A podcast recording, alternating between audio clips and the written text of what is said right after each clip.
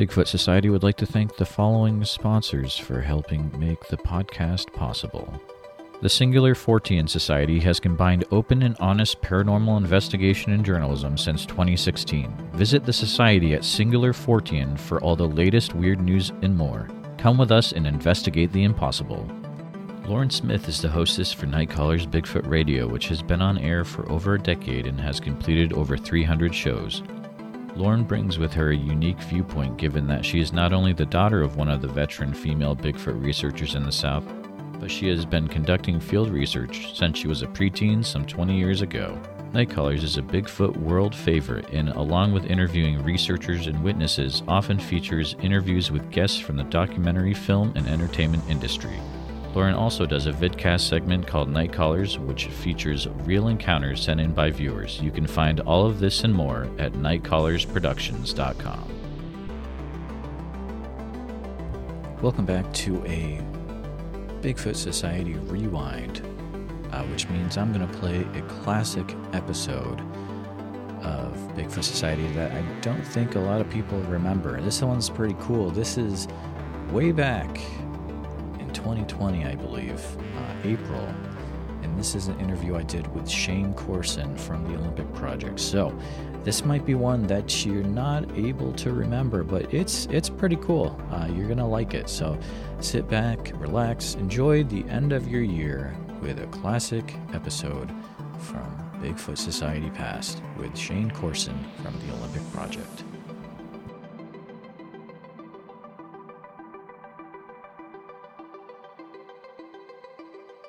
All right, well, welcome back to another episode of the Bigfoot Society uh, podcast. And we have the privilege this time of talking with Mr. Shane Corson. Uh, Shane is involved with all sorts of cool stuff, uh, Bigfoot, and I'll have him talk about that in a minute.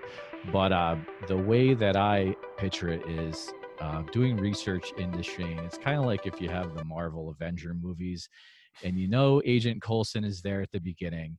And then when you start to look for Agent Coulson, he's everywhere.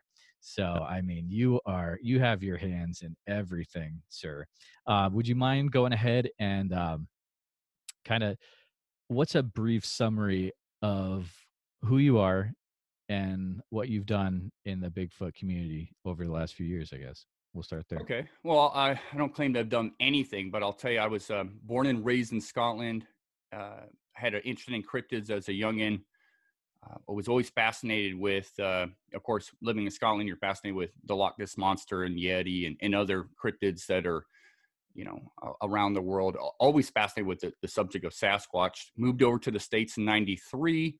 Okay. Still, still fascinated with the Sasquatch phenomena. I really did not start uh, getting into uh, Sasquatch research or what I thought was Sasquatch research until about 97. And that's kind of when I got my wheels and was able to travel doing research in Southern California, where we moved to uh, around okay. San Bernardino Mountain, uh, Julian area.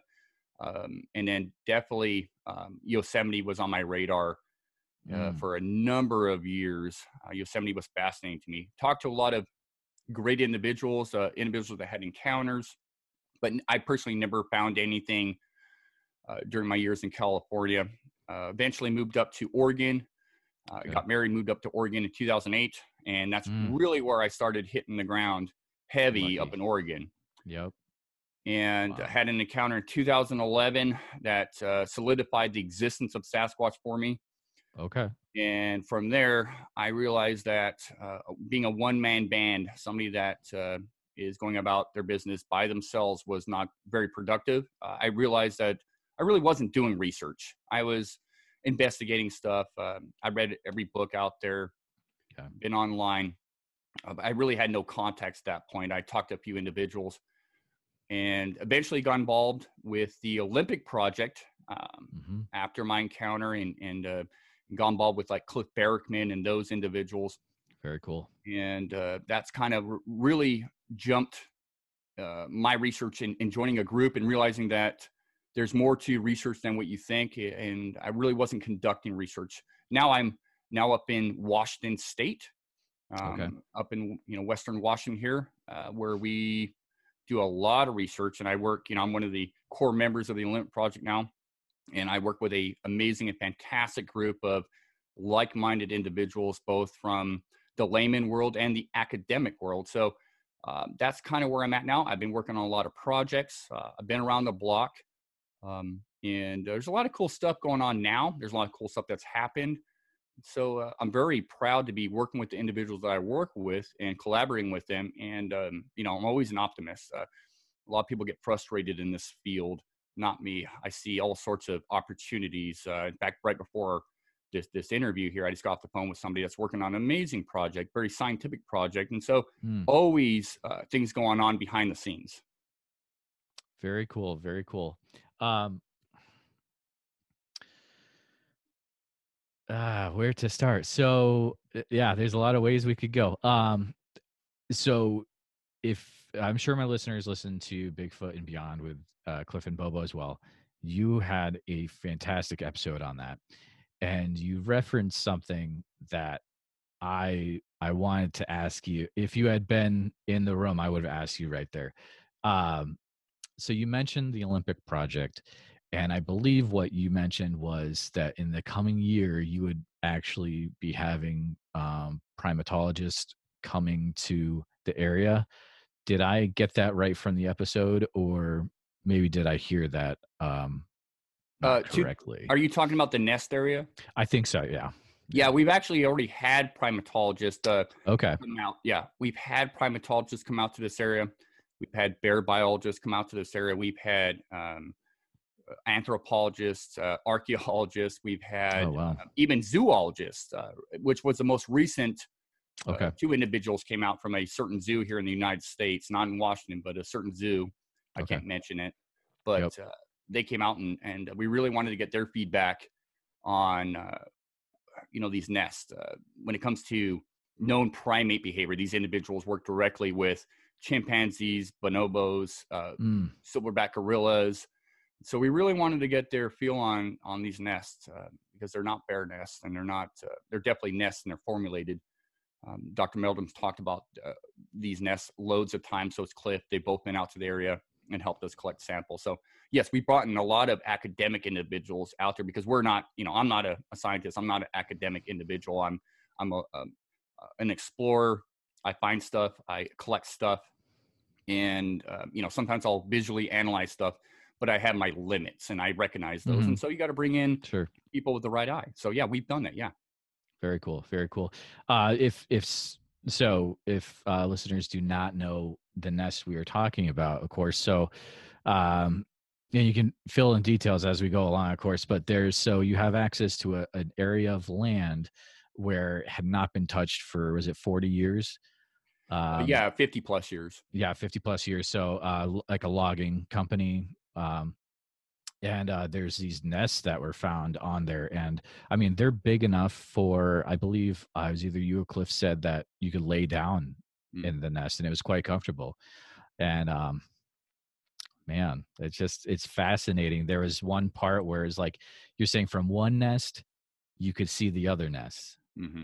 and i thought that that was very fascinating yeah the the huckleberry so all these yes. nests uh, there's uh, 22 nests found to date uh, spread mm-hmm. along a ridge line and they're spread out on fingers or saddles or ridges depending where you're from the country everybody calls it something different but you have a ridge line with a finger or a ridge or a saddle coming down and they're spread out on multiple saddles, fingers, ridges, or um, and whatnot. And uh, they're they're definitely formulated. They've been constructed mm-hmm. intelligently. Mm-hmm. They're not uh, something mm. that's been haphazardly put together.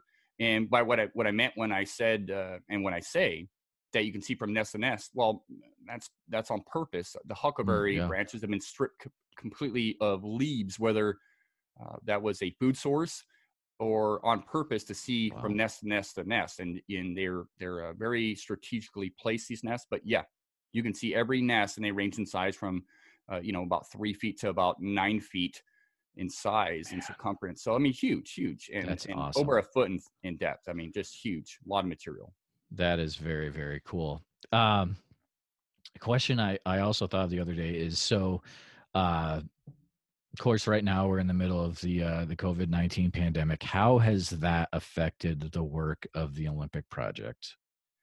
Tremendously. Yeah. Uh, you know, uh, nobody gets paid to do Sasquatch research. We all Sure. have day jobs. Uh, we have families, and so it's really um, there's a lot of stuff we can do at home. And fortunately, we do have access to you know when it comes to research, we do have access to uh, timberland. We have gate keys and whatnot, and Okay. that's where we conduct a lot of our business. But this whole COVID thing, regardless of what you think of it and how it's Yep. affected you, it's affected Yep. everybody economically, socially, you name it. And so um, I can speak for a lot of uh, enthusiasts, Bigfoot researchers, uh, you name it, that uh, it's affected it big time. You can't get into some areas that you used to be able to get into legally. I mean, sure, I'm sure people are Sure. sneaking out. Uh, here in Washington, um, they closed down. Uh, it's opening up May 5th. Uh, all the trails and parks and whatnot, but it's affected it tremendously. And what re- it's really done for the Olymp project recently, um, kind of jumping ahead here, we we've come across some newer nests. Uh, finally, Oh, after wow. searching for four years, five years now, we came across a new nest. Um, I'm not, I can't really get into the details right now, Okay. but uh, a- a partner of mine by the name of uh, Todd Hale, he's a, a, a project member. We were out scouting an area that Derek Randles and I had scouted uh, two weeks prior. Well, we went back out to this area and uh, came across something physically making a nest. Did not see it, but spooked it. Sounded very large, sounded bipedal Oh and wow. and oh it was it was quite the experience um and I- i won't get into that right now that's uh, some stuff we're working on but we did come across a nest in the making or multiple nests in the making and we came across a lot of other really unique and very cool tidbits to this that uh, it proved a lot of things to us uh, we were in the right area uh, the Mhm. right time of year the right circumstances and we just got really lucky and walked upon something making a new nest but to get back to your your question well, I, I have uh, some samples um, that I've collected that we've collected as a whole as a Olymp project that I got I can't send it anywhere right now. You know it, uh, Mm, and yeah. and it's um it sucks because some of these samples, the you know they they they go to junk after a while. It's time sensitive sort of stuff. Um, and some, you know, you know, we got some hair samples, for example. Uh, some of Mhm. that you could visually analyze, but to do any real work on it, it's man, it's really been. It was just this whole virus is the worst timing, and we talked about that Yeah. as a group. The worst timing Yeah. ever. Unfortunate, but upwards and onwards. You keep plugging away, and and we'll see if we anything comes from this. No promises, no guarantees, but exciting. Uh, it tells me we're we're doing something right, regardless. You can say regardless of what's making these nests. Um, we we came across whatever was making it fresh, and that's that's awesome. That that is really exciting, and um, maybe you can start to see a pattern. Like, okay, it's this time of year. You know, who knows the data that you'll get from this? Like this, that is super exciting. And that's you said that's very recent that that happened. Yeah, this happened back in February. So I mean, super recent, and uh, Very cool. The, uh, the the the the real key there is that we we hypothesized originally that the older nest that we had uh, we were led to we didn't discover the old old nest they were discovered originally by a timber cruiser in a really remote area doing his job.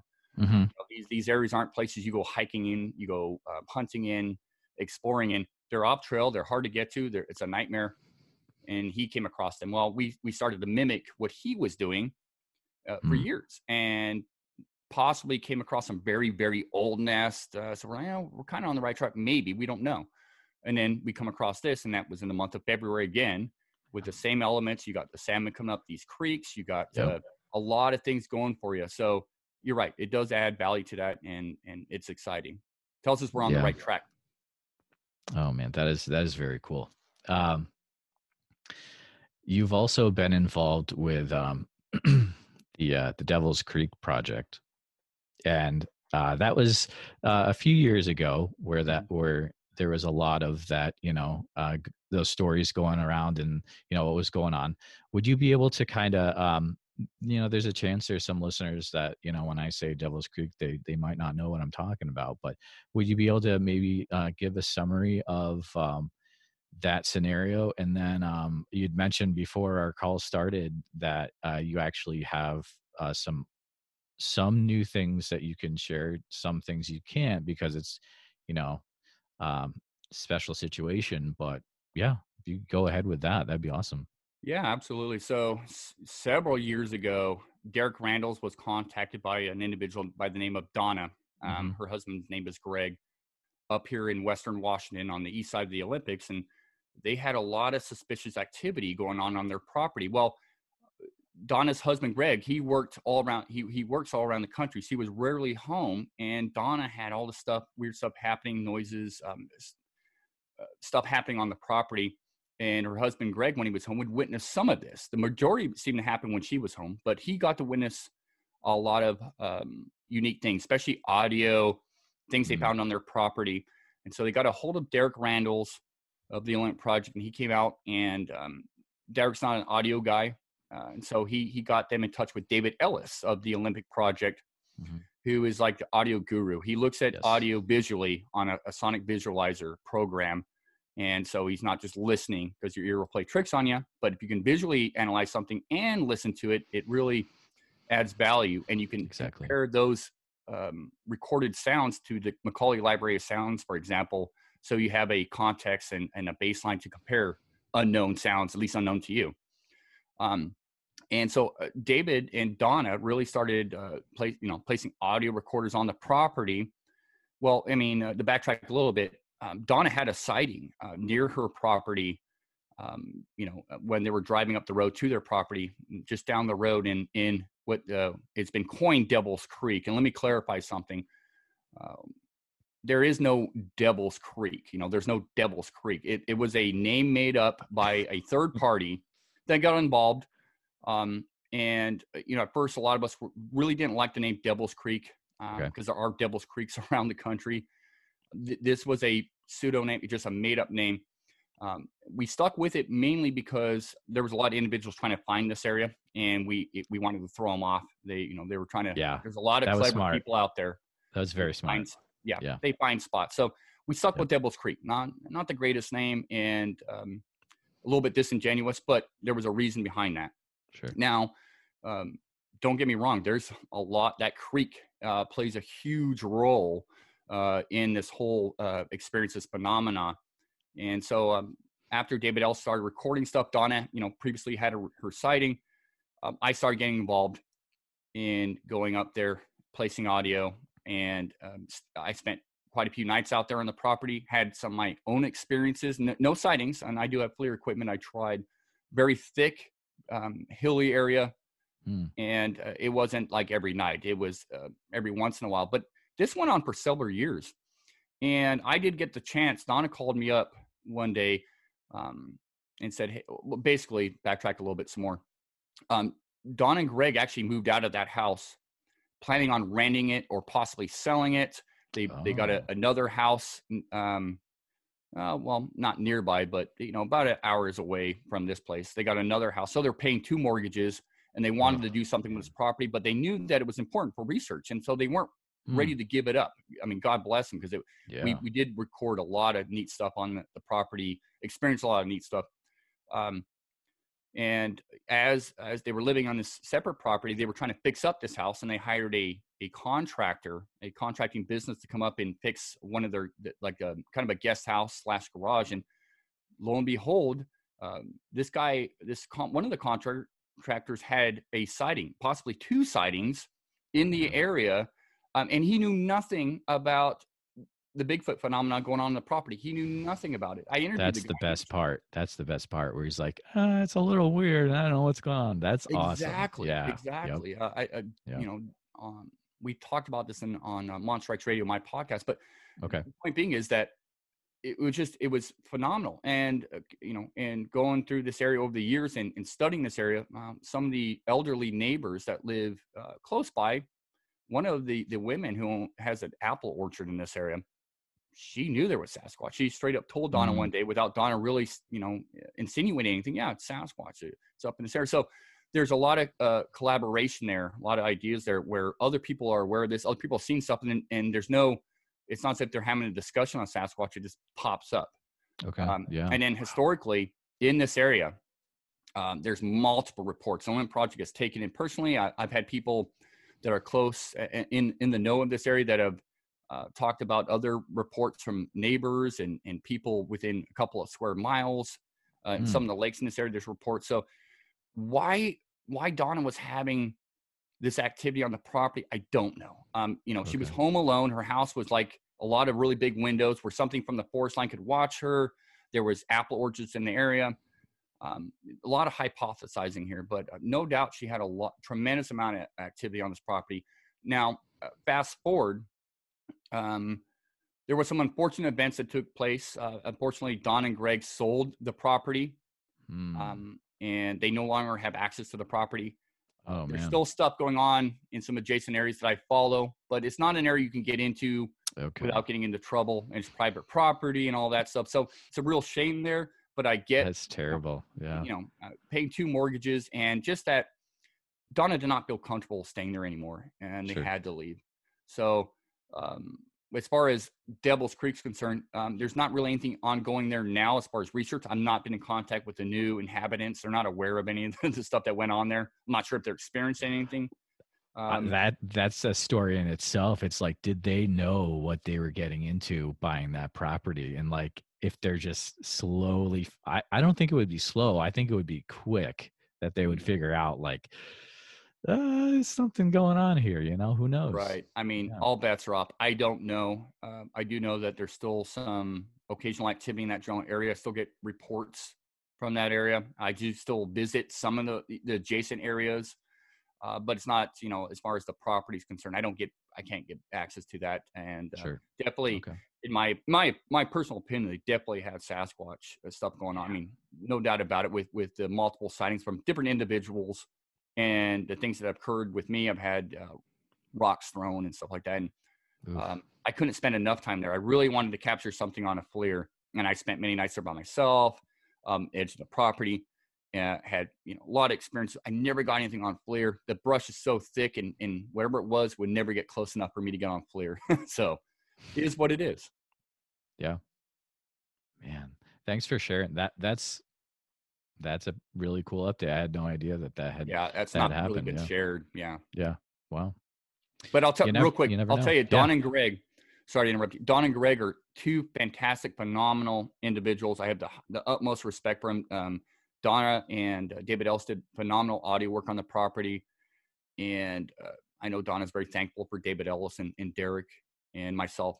Uh, two stand-up individuals that didn't ask for this; it just happened, and they were willing to go along and, and do what they could to a certain extent. And unfortunately, things didn't work out um, with, with their lives and, and with the property. But the chance to um, to get involved with one of these rare occurrences where you have this consistent activity happening on the property, not necessarily year round, but consistently, that's the sort of places you want to be in. Because I'm not a, I'm not per se an ambulance chaser. I don't, you know, Mhm. those days are past. I don't, uh, you know, Derek Randles' on the Olymp Project, the, the co-founder of the Olymp Project, taught me this years ago.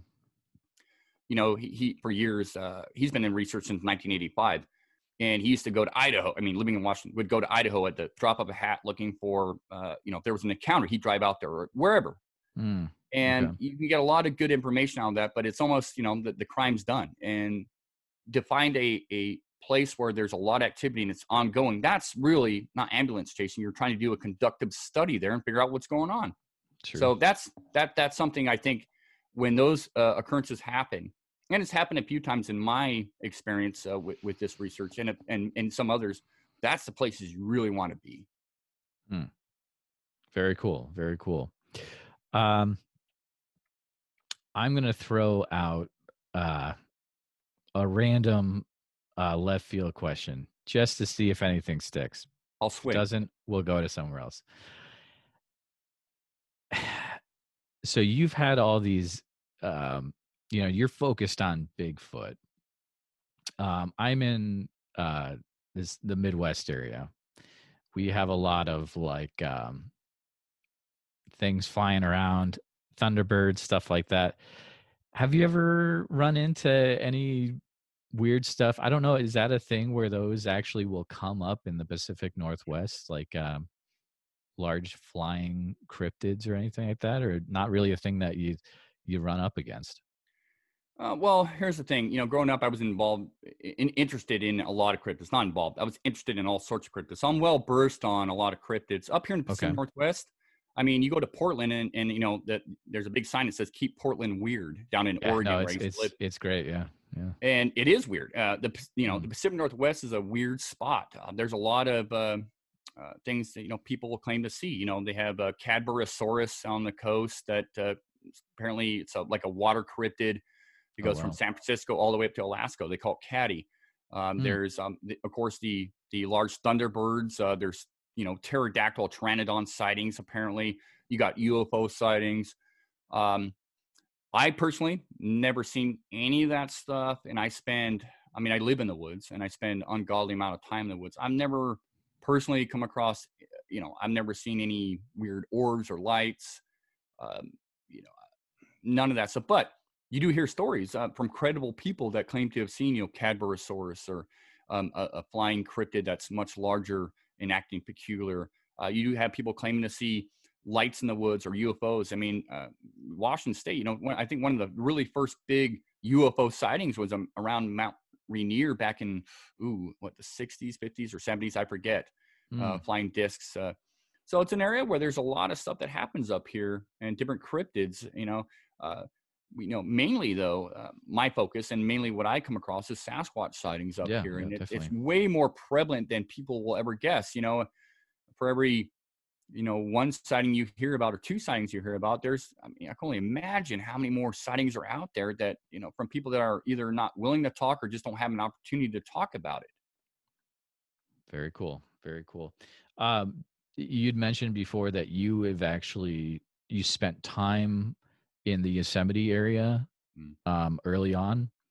Um, can you go and I've actually so I visited that area. It's a beautiful area, and I'll just I'll paint a little picture. Um, when we drove there from um, Cupertino area, you lose cell service Mm. like in like two hours outside of the park. It Mhm. felt like it was nuts. And there was a part when we were like driving around in this little electric car up these hills, and like we had to stop. And literally, if you had stepped, you always hear people say this if you stepped a foot off the road, you would be lot like you'd be done. It Yeah. was prehistoric and it was amazing. Um, do you have any um, you know, can you re- recall anything that happened uh, around that area or like any uh, cool stories about researching that area or? Yeah, I mean, uh, so from uh, when I uh, one of my old girlfriends worked at Yosemite, and that really was a a, Oh, nice. a kick in the pants to get up there, even more so. But Yosemite, when my first, I remember going through um, a tunnel and coming to an area, Inspiration Point, and seeing Mhm. the Yosemite Valley, and it was was absolutely amazing. Um, a guy Yeah. from Scotland that got to witness that. You know, I was you know, enthralled. I could see why, you know, Theodore Roosevelt and some of these others, you know, said this is God's country. It's just amazing Mhm. country. Just amazing. So I fell in love with it. And and of course I heard about all these Sasquatch reports in the Sierras and Yosemite and all that. So I made it a point, you know, even though from I lived in San Diego, it was like 11, 12 hour drive, I would do it as much as Mm. I could. And I did it for years. Yeah. Wow. Amazing area. Um, I've been all around Yosemite, backpacking Yosemite. I've been up to Half Dome. I've been all around El Cap. Um, Oh, wow. Yosemite Falls. I've been all around there, and I always like to backpack. You know, um, off trail and off country. I personally, you know, I've had a lot of bear encounters up there. A ton of bear encounters. There's bears up there galore. Oh, Oh, yeah, man. I'm chasing from my camp up there.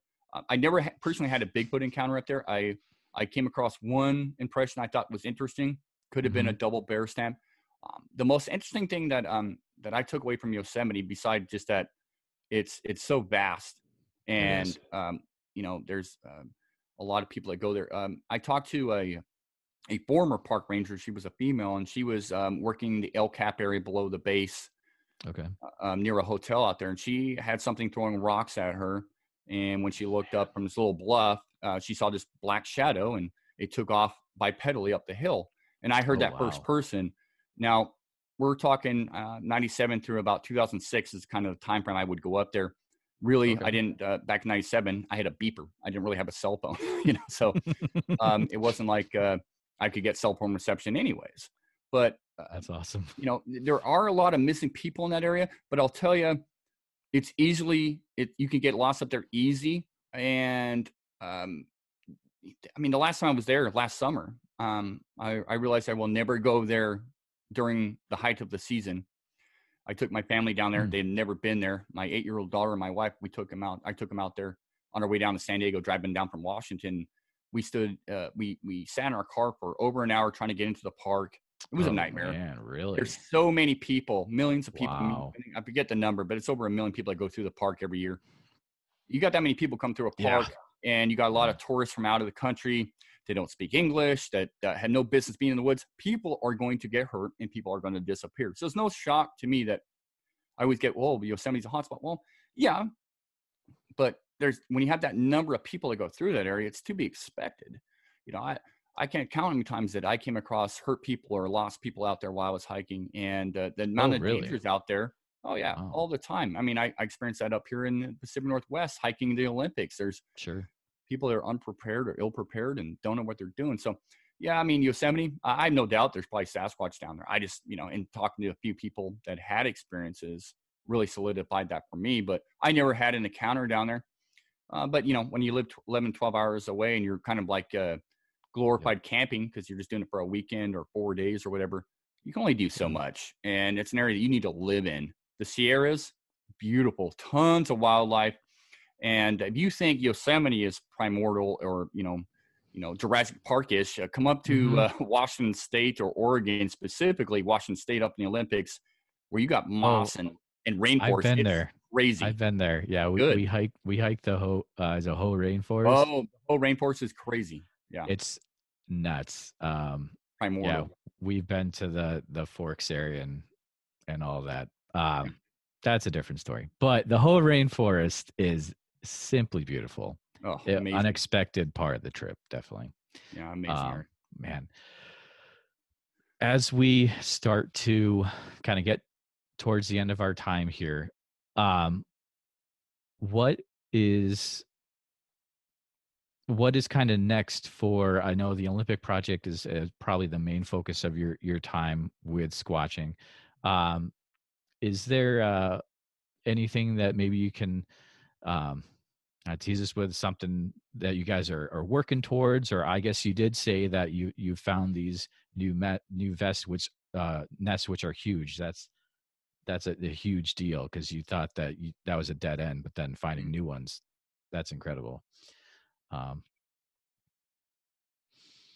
so Yeah, yeah. So basically, um, so you know, this initial nest site that was uh, discovered by this timber cruiser was probably the most exciting thing, and still is the most exciting thing I've ever worked on, based on a number of factors, based on just so many different things. And you know, historically speaking, there's been other nests found, but just not this many, and not studied like this, where you have unknown uh, hair that matches primate hair, as Dr. Meldrum will tell you.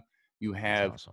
um, nest formulated and constructed. Uh, the huckleberry breaks and snaps and every, how it was formulated. You needed a opposable thumb. You had rocks that had score marks found. You had bush nests off the ground that were constructed like the ground nests. Um, so still, it, it was and still is the most exciting thing. Now, going forward, well, finally, after four years, we've come across some possibly new nests, but actually being, I just, you know, and, and all we had as a goal as a team was to find n- more nest and Yeah. n- as new as can be. I had no idea that we were going to come across something making a nest oh man as it was That being so made. cool. And um, now we got all we got some samples, we got some casts of different things Wow. I'll, I'll eventually release. Uh, we've had um, some cool. really key people involved with helping us cast this stuff. And so going forward, really, it's uh, we're just um, we're not ambulance chasing. We're studying this one area, this one vast area, Mm-hmm. Yep. Yep. as much as we can, collecting audio. You know, we do use some trail cameras, but lightly. Uh, and uh, we're just you know studying the area, getting to know all the known animals in this area, all the sounds they make, so that we can roll in or rule out what we're recording if it's suspicious. Um, collecting data from uh, the, this new nest site, looking for new nest sites. But at the same time, we're also here's the thing: something's making these nests and making them for a reason. And you know, Mhm. part of you when you're out there, and you feel guilty because you disturbed something, and the amount of work that went into making like even this new nest, this Mm. it was in the you know the process of making it. The, the amount of work when my partner and I disrupted it. You know, when I got back to our camp because it was in the evening, and we just kind of we backed out of there. It was getting dark. Went on. I, you know, I don't care what's making. I didn't want to disturb it, and Mhm. didn't know if we were in a good spot to be disturbing anything. Uh, eventually, we went back in there the next day with a few more people and discovered what we discovered. But part of you feels guilty for disrupting something, making that. Uh, but you know, it is what it is, and uh, uh, yeah. you know, and we'll study that area. You know, it's disturbed. So we're we're constantly looking for new nests. At the same time, we're also trying to be not jerks. You know, um, you know, if something's making a, a nest for a little one or a baby or a newborn, you know, who are we to go in these areas and disturb them and uh, disrupt point. that eh, That's that amount point. of work? So it's yeah. a catch twenty two. Uh, the yeah. same, you know, science moves on, but at the same time, uh, you know, I, I don't want to, I'd rather come find the nest later after it's been departed. Yep, you know, exactly. So that's kind of where we're at. And that's what we're focused on is finding new nests and studying these nests and learning everything we can about these net, new nests. And, and, and the Olymp project is not about proving Sasquatch exists. We're about studying what we already pretty much know to exist. The majority of our Olymp project members, uh, we do have skeptics and, and those individuals that never had an encounter, but we're about collecting as much data. So when that day comes across that uh, Sasquatch is proven, we already have everything laid out there for yeah. academia to look at. You're good to go. And yep. uh, yeah, it's so fun. And it gets us out in the woods, which we enjoy, and we have a great group. Right. Because at the end of the day, you're still spending a lot of good time in nature, which there's nothing wrong with that. Um, if people want to uh, keep track of what you're doing, what is the best uh, the best uh, things for them to look at website or social media what have you?